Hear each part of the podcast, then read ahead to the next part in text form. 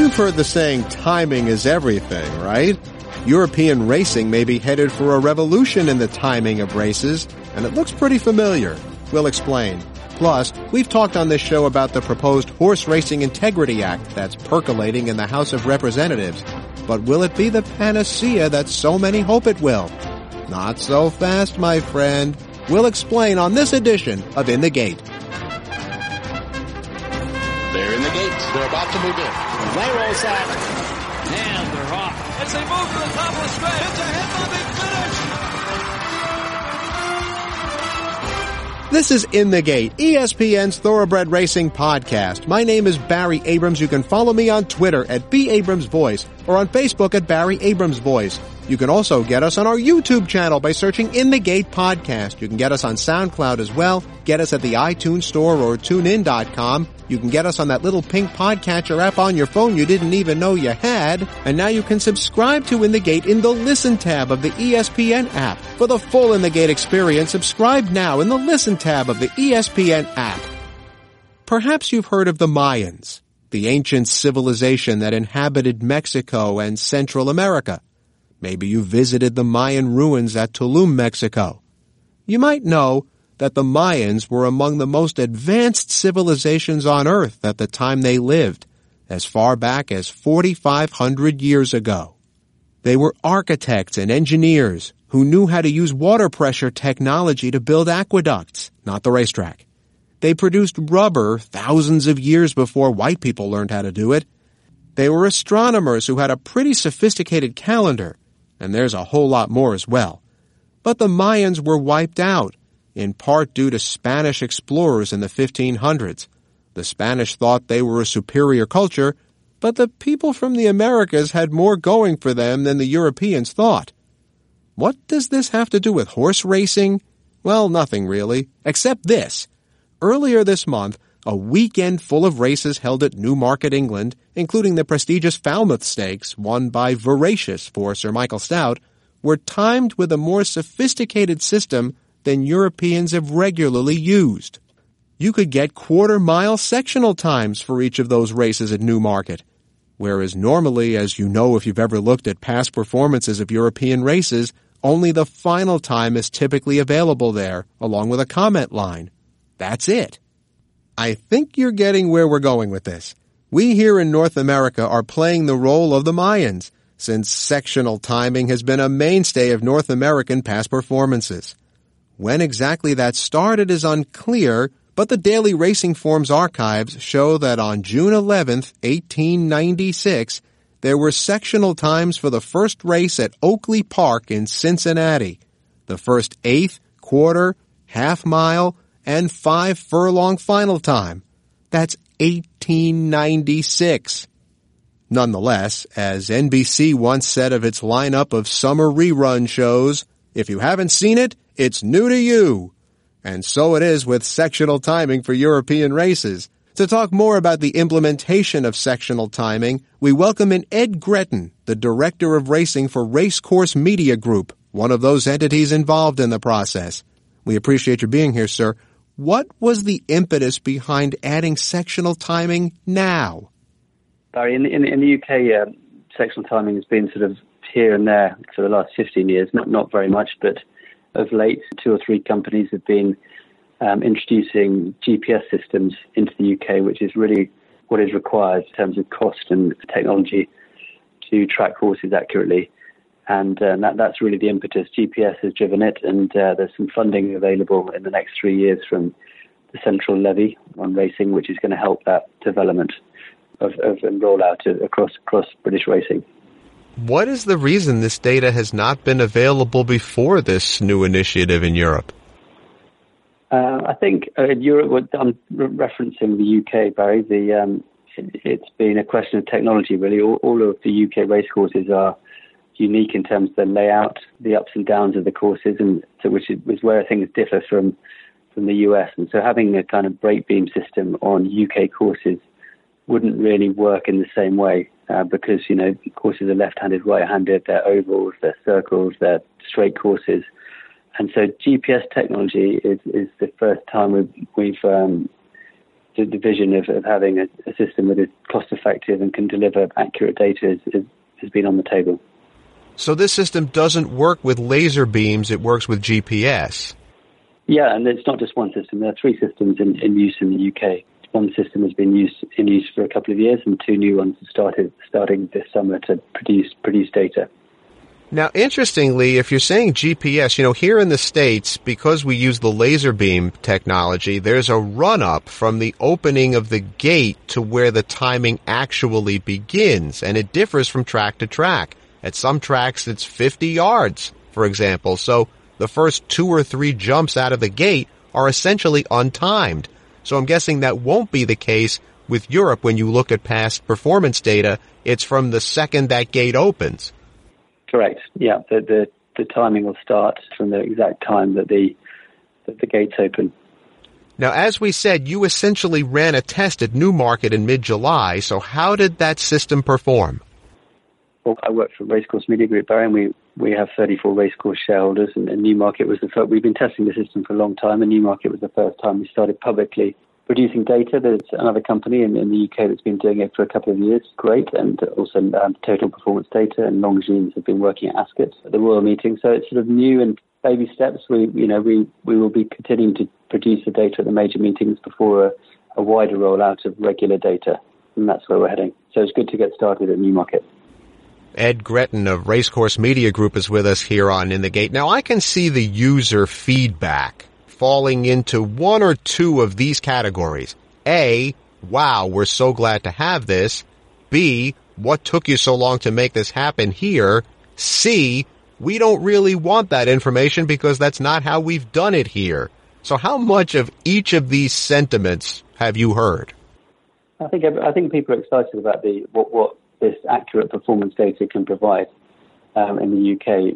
You know, the way that you look at form in the US is obviously different and the way the guys, you know, betters and, and people who engage with horse racing have looked at data in the UK will need to adapt to involve this and how we, how we actually produce that data is key. There'll be some people who are very excited about it. You know, we have some evangelists in, in the timing in the timing world in the UK who'll be very excited about the actual detail, but to a lot of people it will still be intelligible and so it'll be up to us to tell that story properly to the wider racing followers who, who might not be absolute detailed form experts. And to that extent, how aware are those people that sectional timing is available in North America? Well, I think in terms of that, that is an opportunity. I think because this, this data can be reworked to provide, for example, to American consumers of UK horse racing can be reworked to provide the sort of format that you are used to. Um, so I think that's an opportunity for for US bettors on UK horse racing to better understand it, and that's one of the one of the things we'll have to get into as we as we roll it out. What tangible effect do you think this will have on the racing and betting industries in the UK? I think um, data in all sports is is massively in use, from basketball to football here, cricket, and it's being used by broadcasters and publishers alike to bring the performance to life, and that's in the live broadcast and that, and also in the results and articles. You know, X player ran 700 yards. What does that really mean? Not a lot, but it sounds good necessarily. And but it will be. I think this this performance data allows will allow those those who cover horse racing to engage to provide more engaging coverage. Sorry to yeah of, of horse racing more interesting facts. You know, it's been done in all other sports, and there'll be bright, intelligent people who, who can convert this data to tangible, interesting comments on, on horse racing, which will be able to engage more a wider population. Wow, past performance charts that look the same between North America and the UK. Next thing you know, we'll all be using the same money. Who knows? Stick around. You know, well, well the, the, the, pound is very similar to the dollar at the moment, so yeah, we're on, on parity almost. Yeah, sorry. Very interesting. Well, thank you so much for bringing us up to date on this. I look forward to having a better chance to handicap all these races before the Breeders' Cup rolls around. Thank you, Barry. We're going to take a short break here on In the Gate, but when we come back, so many people in thoroughbred racing are putting a lot into making the Horse Racing Integrity Act the federal bill that saves the sport's credibility. Ah, uh, not so fast, my friend. We'll talk with a vet who has a keen eye on this bill and says it's not what it's cracked up to be. So don't go away.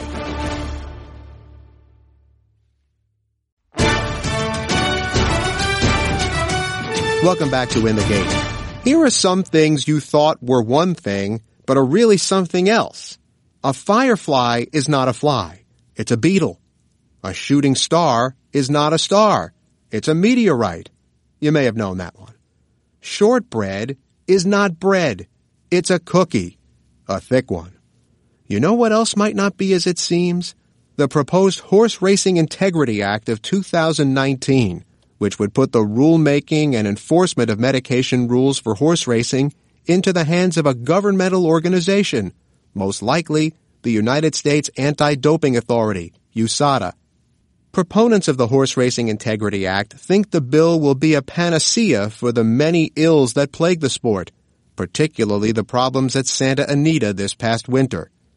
We've talked about the bill on this show, including a professor who knows how the federal government really works and who said that the bill's chances of becoming law cue the song from Schoolhouse Rock, are very slim. Well, since that podcast we did, which referred to the bill in the House of Representatives, a similar bill has arisen in the Senate. That does amplify somewhat the chance that not only might the bills advance, but that with both chambers thinking about the idea of third-party drug regulation, it might one day become a reality. I still think the chance of that is pretty slim, but there's progress. Because of that, it is worth at this point hearing from someone who sees the holes in the proposed Horse Racing Integrity Act, what it would accomplish, and what it would not accomplish if passed. Is there a way to improve either or both of the active bills to give the idea the teeth it needs to be successful?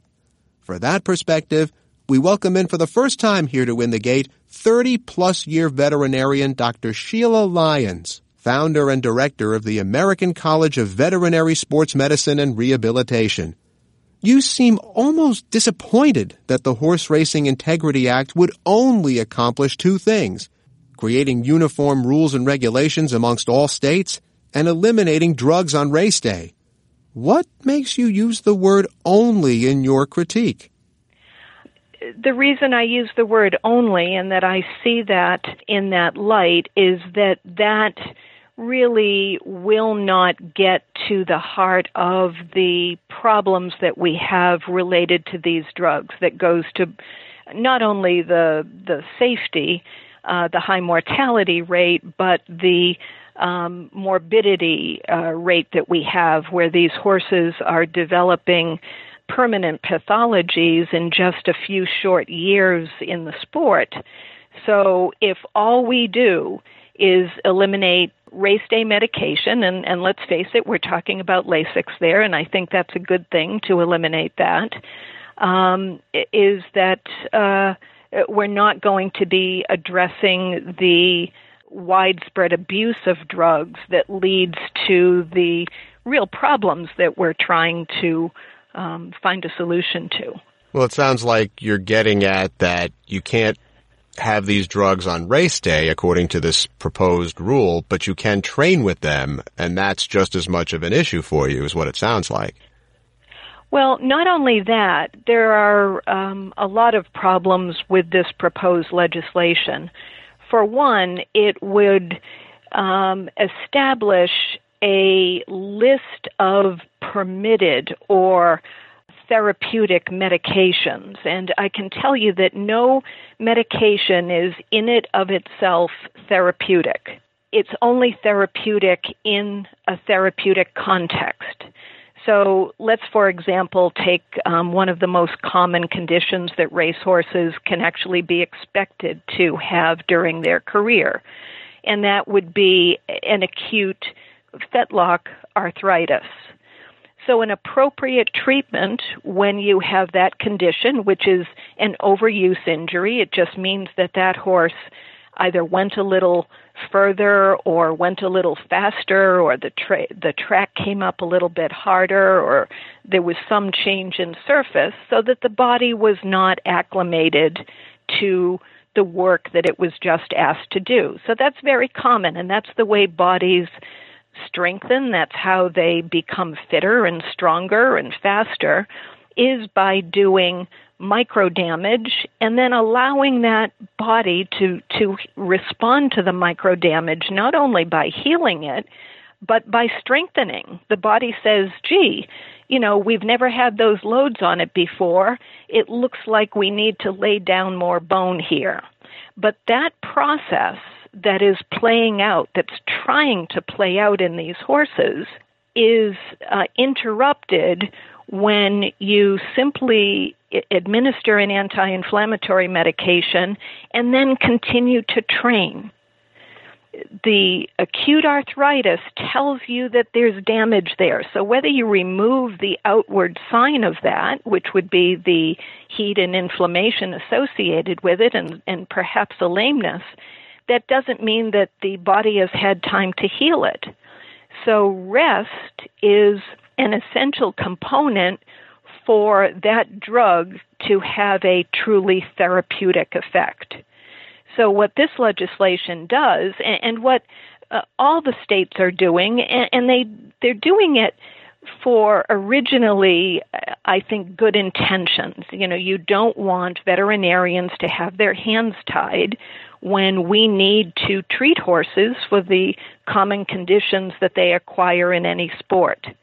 So you come up with a list of drugs and you say, we understand that you need to use these drugs from time to time, so we're going to permit them to be in the horse, whether it's uh, they're withdrawn a few days before the race or for a long time they were allowed even on race day. But the problem with that is that if the horse continues to race and train, then that ends the therapeutic context so that that drug can be beneficial. And instead, what it does is it accommodates the continued training and racing of an injured animal.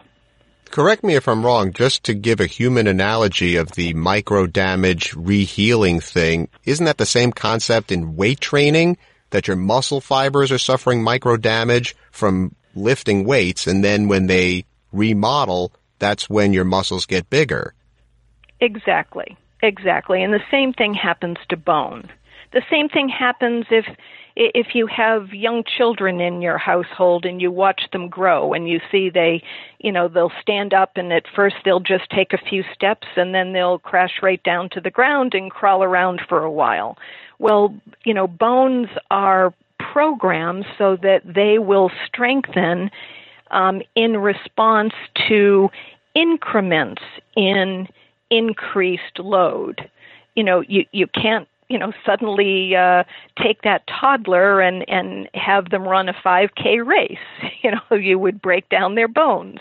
Well, uh, the same thing applies to these racehorses. They need to be incrementally stressed in increasing degrees to the point where what we're asking them to do in a race is well within their uh, capacity that we have um, had their bones adapt to so that they can then, it's just the fastest horse because they're all um, equally prepared if we use science. But, but by using these drugs during training, and by um, uh, the fact that veterinarians have been so willing to accommodate the trainer's request for these drugs, what I hear all the time from trainers when I sit them down and tell them, you know, what has been going on in their horse's body and the opportunities that have been missed to uh, have pathology resolve very easily. Now it may be permanent. Now the, the damage to a joint may be irreversible.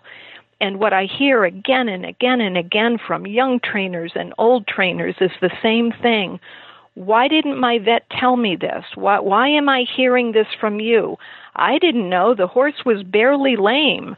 You know, I, it's hard to believe that just because I gave this horse that drug, you know, whenever it uh, worked or whenever it raced, you know it was it was never even really lame. And now you're telling me because I've done that over the course of the the last several months or or a year or so with this horse that now there's nothing that can be done.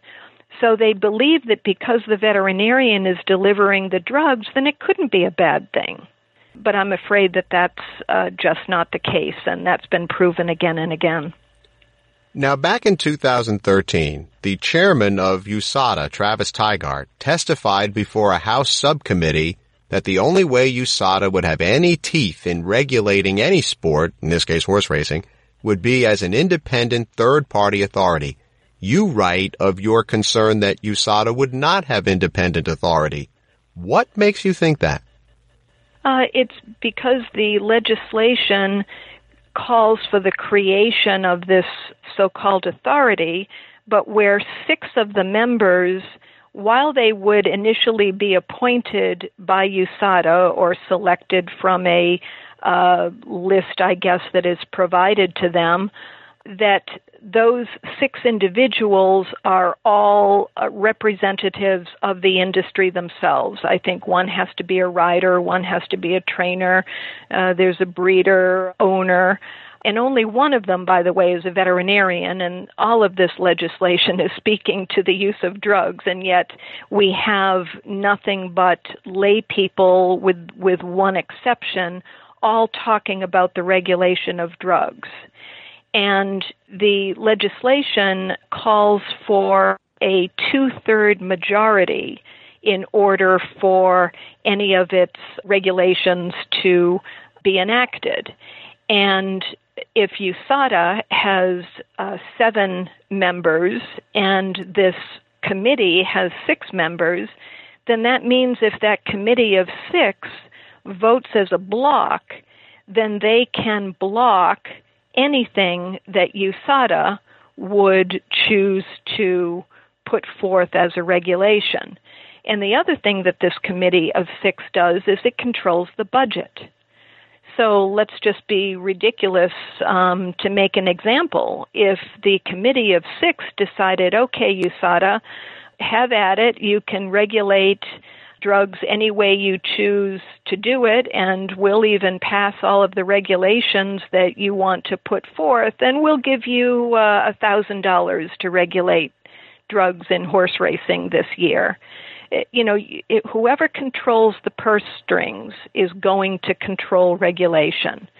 And the way this legislation is set up, that committee of six horse industry insiders, that portion of the committee will control the budget. So is this what makes you feel that USADA would leave the uh, regulatory agency after five years, which the House bill stipulates that USADA would be officially connected for five years, and you assume they would not be after that. Is this part of your thought process on that?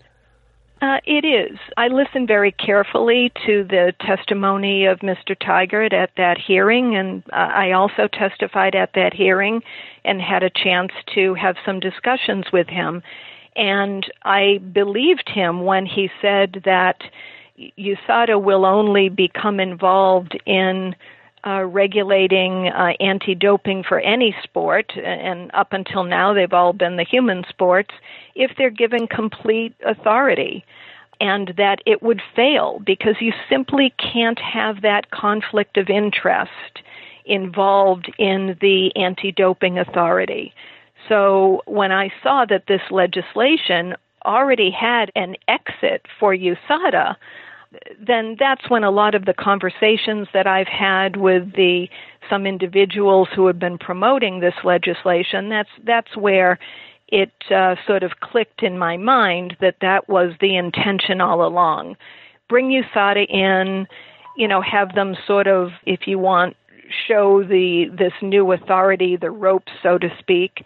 But anti-doping authority does not rely on simply setting rules. It relies upon the incredible expertise that an organization like USADA or WADA has developed over decades. And when, and I do say when USADA leaves the authority, then we have anti doping uh, regulation left in the hands of a committee of six horse racing industry individuals, where four of them would make up the two thirds majority. So we would uh, essentially have anti doping controlled by four individuals who are not veterinarians necessarily. The veterinarian may not be in that majority. So you would have four lay people who, at least in the past, have had strong ties in the industry, and they would be setting all the rules, setting all of the sanctions. I just think that that's a, a prescription for disaster. We're chatting here on In the Gate with Dr. Sheila Lyons of the American College of Veterinary Sports Medicine and Rehabilitation. Now, I know you brought up the enforcement issue, but I want to get back to the rules for just a moment here. Another issue is the authorities' control versus state control. And that brings up a couple of points for discussion here. First of all, right now, rules governing medication and the administering of that medication come from individual states. In your critique, you say that medication control is ultimately achieved through individual states' statutes. That makes it sound like you don't even want the proposed authority to have ultimate control. So where do you stand on that? Well, by all means, any sport, whether it's human or one that involves animal athletes, needs to set its own standards that enforce additional restrictions on the use of medications, uh, of course, for preventing performance enhancement, to prevent injury masking. But the sports themselves don't decide what drugs are appropriate therapy. That comes strictly from state veterinary boards. So, for example, when I earned my doctorate in veterinary medicine and I paid a lot of money and I uh, went to school for a very long time. When I walked away from commencement ceremony with my Doctor of Veterinary Medicine degree in my hand, I had no more authority to prescribe medication than you do. That authority only came once I became licensed by a state veterinary board. So the authority to prescribe, to administer, to dispense drugs comes strictly from state veterinary boards with the caveat that the FDA and the DEA, the federal agencies, in the cases of some drugs, exert additional control. So, uh, for example, if it's appropriate within standard of care for me to prescribe a narcotic uh, pain reliever for an animal, then I not only have to abide by the state law with respect to standard of care for veterinarians, but I also must abide by additional federal laws uh, that comes to the conditions under which I can prescribe it and how I label it and how I handle those substances because they have a high potential for abuse. So that's where drugs are regulated, whether you're a physician or a veterinarian. So to suggest that some federal authority that doesn't grant the authority in the first place to the vet, to the licensed veterinarians who have access to these drugs that they are in some way going to give permission to use those drugs violates state law. Well, I understand what you're saying. That's different from saying that somebody like USADA would say here are the drugs that can be given to horses. That's not the same as saying that you, Dr. Sheila Lyons, have the right to administer those drugs to those horses. Am I getting that right? It, that's right, and, and there's there's a term called the veterinarian client patient relationship, and basically what that that's sort of shorthand for standard of care, and what it means is that if if I have a racing commission license as a veterinarian, so now I have agreed to not only abide by that state's veterinary board statutes, but I also agree to abide by the regulations um, that govern that uh, horse racing in that state. Um, that, uh, uh, but but my authority um, still goes back only to standard of care. So, and that standard of care means I must take a history from the client. I must examine that animal and make a diagnosis or a differential diagnosis, uh, several things that it could be. I need to perform whatever diagnostic tests are necessary for me to confirm that diagnosis. Then I can only select a drug to treat that condition if it is given in a therapeutic context, which means that if a horse requires rest in order to recover from something like a, a, transient traumatic arthritis, then I have to make sure that that advice goes with that drug.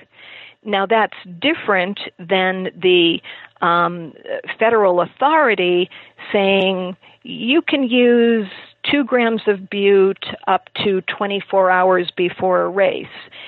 Now, what they're really saying is if there's a proper therapeutic context, then eh, from from a racing standpoint, we will uh, uh, we will allow that. Um, but what they're not saying is that you know we give permission to give those drugs, and yet that's exactly how the many track practicing veterinarians and trainers view these permitted substances, they look at them like it's a Chinese menu. You know, you can take one from column A and two from column B, and gee, I have a horse is going to race in a week. So they start selecting the drugs in accordance with what the the state uh, racing commission rules will let them get away with. And that needs to stop. And that's why this legislation, I feel, is very dangerous because it plays into that mindset of there are permitted medications, that there will be sanctions given through this horse racing authority that will be set up only if you violate their prohibitions. But there's nothing in this legislation that says we will make sure that for every dose of every drug that's given that the standard of care is being upheld. And what is that standard of care? Tell me again. Well, the standard of care is that um, before I can prescribe a drug for a patient, I need to take a history, I need to do a physical exam, I need to do tests to make a diagnosis, that whatever drug I prescribe has to be in keeping with what would be therapeutic, um, and it has to be in a therapeutic context. So you can't say, on the one hand, I've diagnosed an acute fetlock, fetlock arthritis in your horse, so I'm going to prescribe phenylbutazone for it so that you can continue to race and train it. That's not a therapeutic context. It needs time off and then once that joint has healed and that horse is sound and there's no inflammation when there are no drugs in effect, then the horse can go back to racing and training. And that would it would be a far more efficient way of managing these horses because they while they would get time off on a fairly regular basis, we're talking about a few days here, maybe a week there, at the end of the year, you still have a healthy joint. Whereas if you keep training them through these things and racing them through, then in a matter of months, you, you have a horse that now has lost the capacity to become normal. How much do you think the problems at Santa Anita this year and the negative publicity that has followed has impacted the urgency and details associated with this push for drug reform in the sport? I think it's had a great impact. Uh, I have to say that I have never seen the public engaged in the way they are now. For instance, in California, I have uh, both racing clients and show horse clients. And some of my show horse clients come from racing families that are no longer in the sport. And it used to be that those show horse clients would say, "Oh yes, my parents were really, you know, big breeders and owners and thoroughbreds and it's, you know, just not for me, so, you know, I decided to not continue with it." Now, those same, you know, once uh racing sort of fans are now asking me if I think that there should be a referendum on the ballot. Some are even getting together um, with other like minded uh, uh, people and uh, planning to get the signatures that are necessary to ban the sport. So, um, yes, I think that what happened at Santa Anita um, needs to be addressed. Uh, uh, I think that it needs to be addressed by applying diagnostic imaging as a screening device.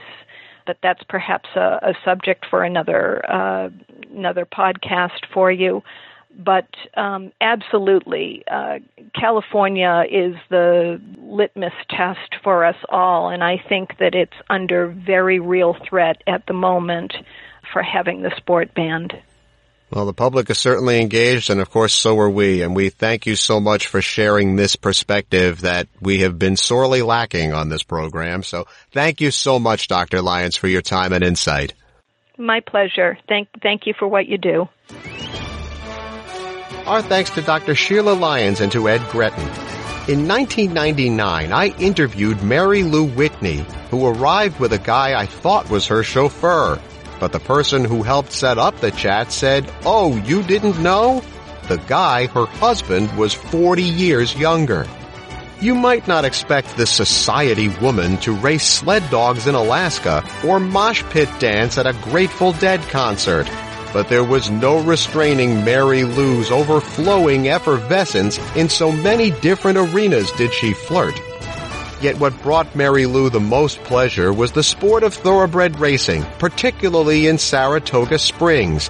I don't think we can comprehend just what she did for that town, infusing it with panache and other things. We lost the sports grand dame last week at the age of 93, two weeks before she enters the Hall of Fame. Eccentric? Yes, but with a heart made of 24 karat gold, adding luster to the legendary Whitney name. You can get us on our YouTube channel by searching In the Gate Podcast. You can get us on SoundCloud as well. Get us at the iTunes Store or TuneIn.com. You can get us on that little pink podcatcher app on your phone you didn't even know you had. And now you can subscribe to In the Gate in the Listen tab of the ESPN app. For the full In the Gate experience, subscribe now in the Listen tab of the ESPN app. And you can follow me on Twitter at B. Abrams Voice or on Facebook at Barry Abrams Voice. That's In the Gate for this week. I'm Barry Abrams. We'll see you next time.